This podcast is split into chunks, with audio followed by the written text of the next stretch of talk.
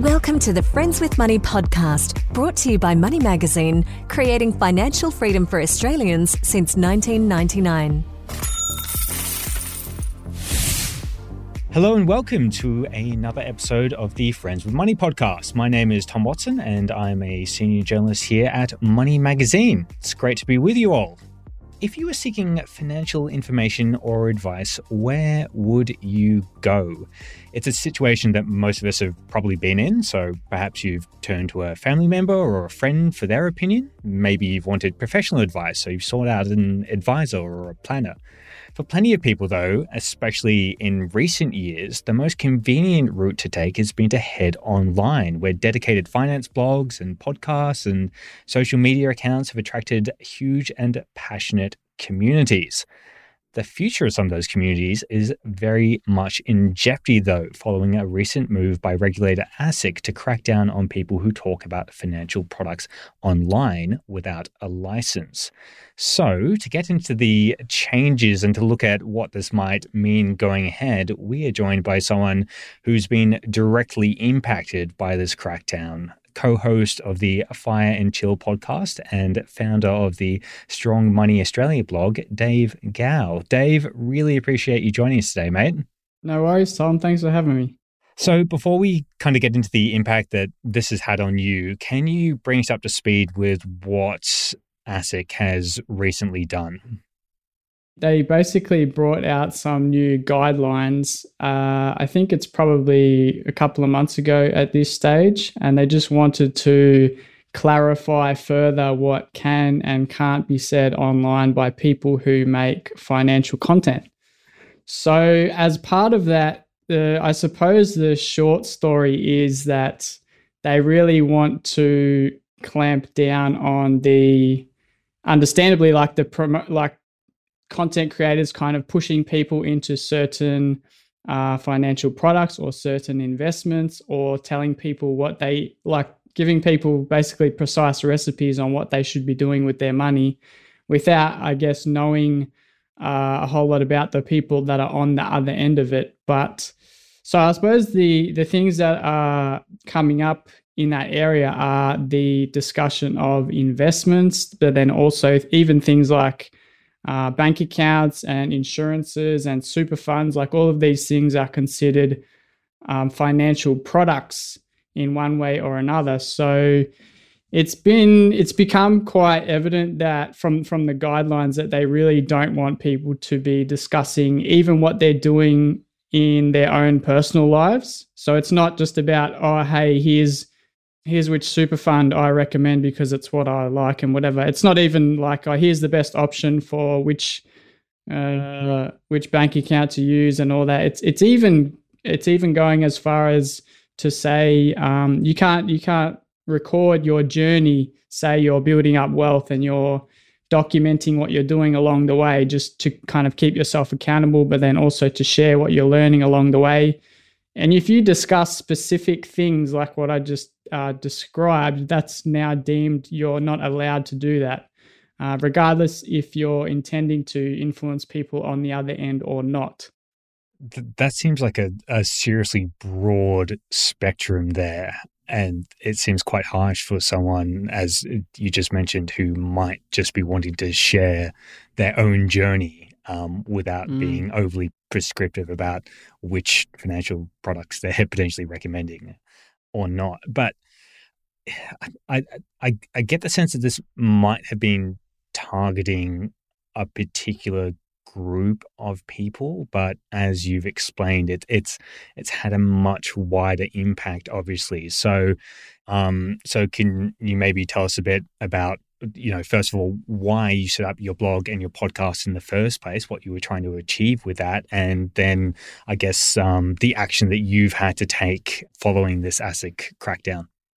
Uh, about five years ago now, I started my blog just, uh, well, it started as a hobby really, because I'd been able to leave full time work at that point at a pretty early age. So I'd you know, I'd kind of learnt quite a lot over my uh, eight or 10 years of, of saving and investing and trying to build wealth. So I wanted to to pass that on, just just share what I'd learned along the way, and even what I continue to learn as I as I go along my journey. So that was the idea behind starting the blog. It's really just to to kind of share with the online community uh, my experience, and hopefully that would benefit them, and they mm. could they could maybe take some of those lessons that I'd learned and use them in their own financial lives. So that was that was the idea. And then a few years after that, I um I partnered up with a buddy, another blogger actually in the financial independence space, and we so we teamed up and started a podcast just to have discussions that are a bit more in depth than your average article about mm. different topics relating to uh, financial independence and all the things that we kind of wanted to share with other people that um, could benefit them too. So that's how that came about as well. Obviously, it, it's it's not been a, a, a positive um, outcome for you guys uh, in in terms of this uh, this crackdown. Yeah, so we actually decided to. I think pretty much everyone in this space has taken a pause at the moment for the last couple of months as everyone tries to figure out what they what they can and can't do maybe going forward and whether or not they even continue doing any of this online content at all. So we decided to, like, we talked about it for quite a while, and we actually decided to stop making the podcast. Wow, yeah, because we we felt that although as much as we enjoyed it as much as we do, and the, the feedback from people was that it was quite helpful, it just became hard to imagine how we were going to create the same kind of content and voice the same kind of opinions on certain things without uh, breaking these guidelines. And it between us, we just decided that it's probably better we just kind of close close this chapter because it just didn't seem feasible moving forward. And especially when you're on something like a podcast where the conversations are more free flowing and it's more mm. casual, there's much more chance that you go you kind of take a wrong turn and go down and and you say something that you're not supposed to now because you're just casually chatting with a friend and it just so happens that there's a bunch of people listening to it as well. So we felt that that risk was was quite high that we would inadvertently say something that was perhaps against the rules now and um, that we that we'd get in trouble for it. So yeah we just felt that the restrictions were a little bit too much and we just decided to discontinue that project and what's uh what's been the uh the response from your your listeners and and your readers as well after that? Upset from what I can uh, from what I can gather. We we had a lot of people reach out to us to say thank you for making the podcast. I think we got up to fifty episodes or so. Right. Um. Mm.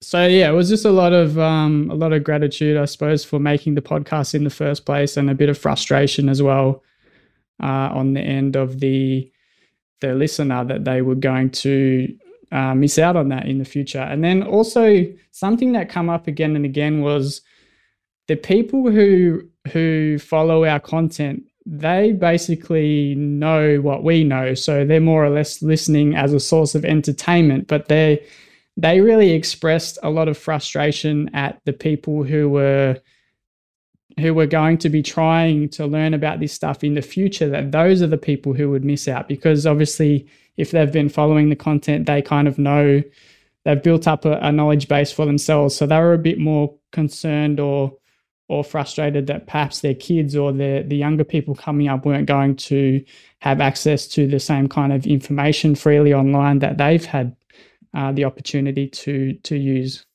So this is the kind of potential long-term ramifications of this is that there won't be this kind of readily available, easily accessible, you know, information online without, I assume, having to pay for it.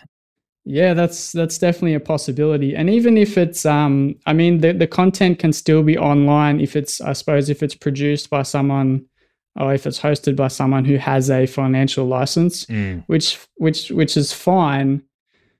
But then I guess there's also the, it could create the issue where the person who's licensed has a higher threshold.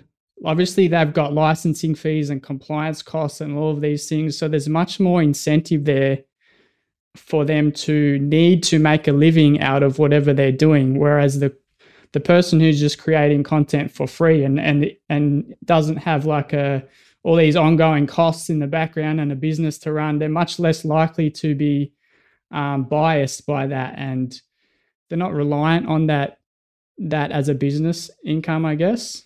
Yeah, definitely, and and so I I feel like your case, Dave. Uh, is obviously a little bit different to someone who might be, say, peddling cryptocurrency um, and really looking to take advantage of um, people who don't have the required knowledge to invest in something like that. Whereas mm. you're, it seems very much like you're just sharing your journey, um, your own financial journey.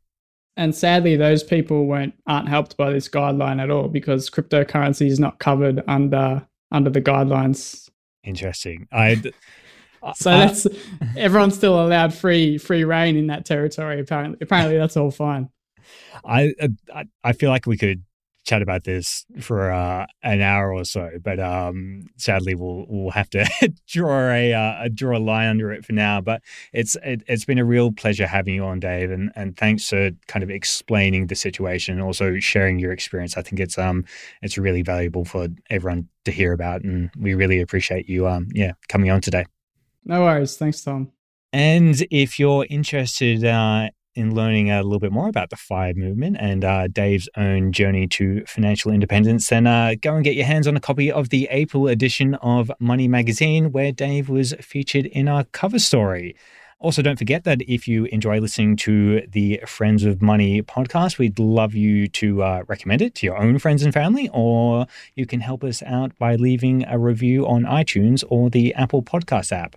You can also send in any questions, comments, or even topics you'd like us to cover to our dedicated email, which is podcast at moneymag.com moneymag.au. And last but not least, make sure you head over to moneymag.com.au for all the latest financial news and stories. That's it for this episode of the Friends with Money podcast. I'm Tom Watson. Bye for now. Thanks for listening to the Friends with Money podcast. For credible, independent, and easy to understand financial commentary, visit moneymag.com.au.